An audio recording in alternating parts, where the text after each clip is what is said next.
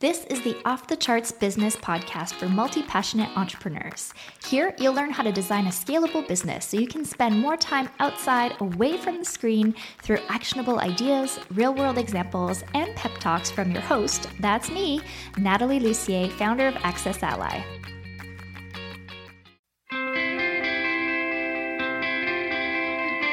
This is the Off the Charts Podcast, where we help you reimagine what's possible in your business. Hi, this is Robin.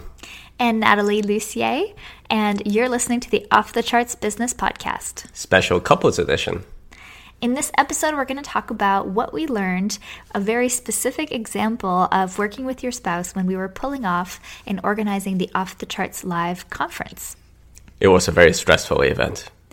So, we had been planning this event for almost a whole year, and we're specifically talking about the 2014 event. We've got the same event happening again next year in 2015 in May in Dallas, but this particular one was the first one that we did together as a couple.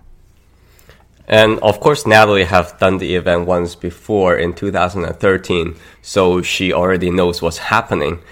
For me, I just joined a company and of course, for me, it's a brand new experience.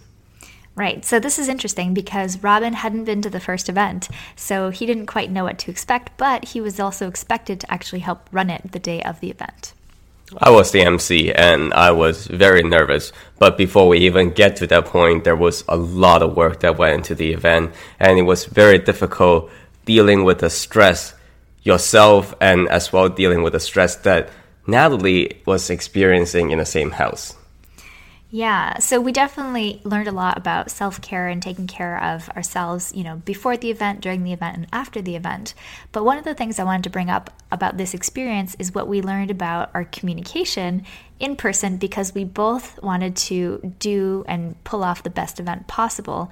And so we kind of ran into some interesting communication issues when we were trying to organize things.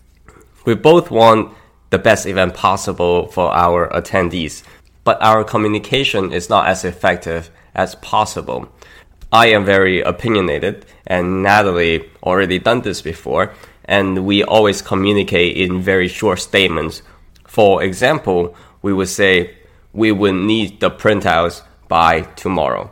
That statement by itself seems rather innocent, but when you are in a very stressful moment, it comes off as a rather rude command. So the realization that we come to is always add because at the end of every single statement. Because even though you live in the same house and you work together and you share your life, you are not in each other's head. You do not know the reasoning that goes into it. So that statement will become, we will need to have the printouts by tomorrow because we will need to bring it to the event space that afternoon.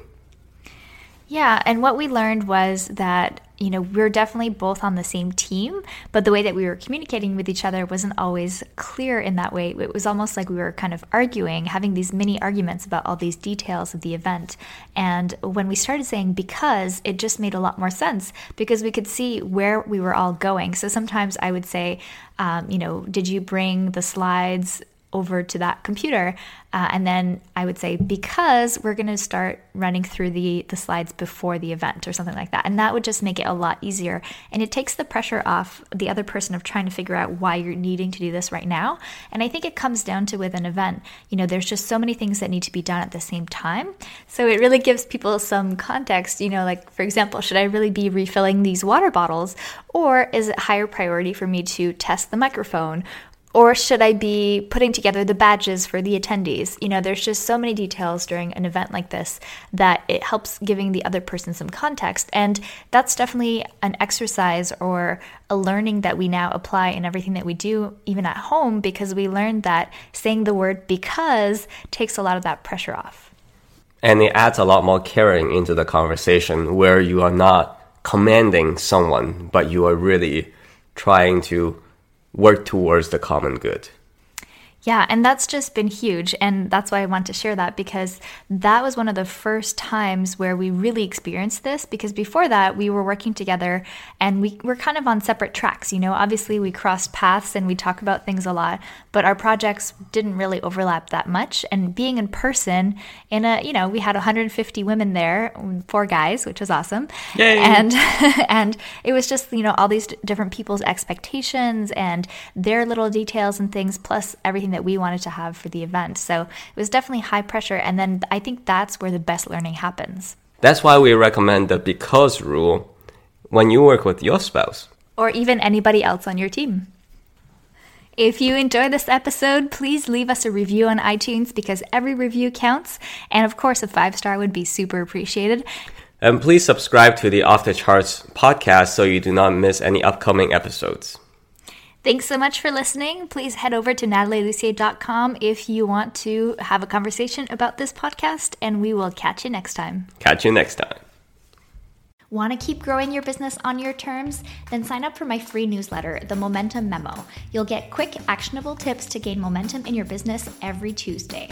Head over to natalielussier.com forward slash memo to join over 6,000 other entrepreneurs scaling on their terms. Whether you're just getting started or have been running your business for a while, the Momentum Memo has something for you.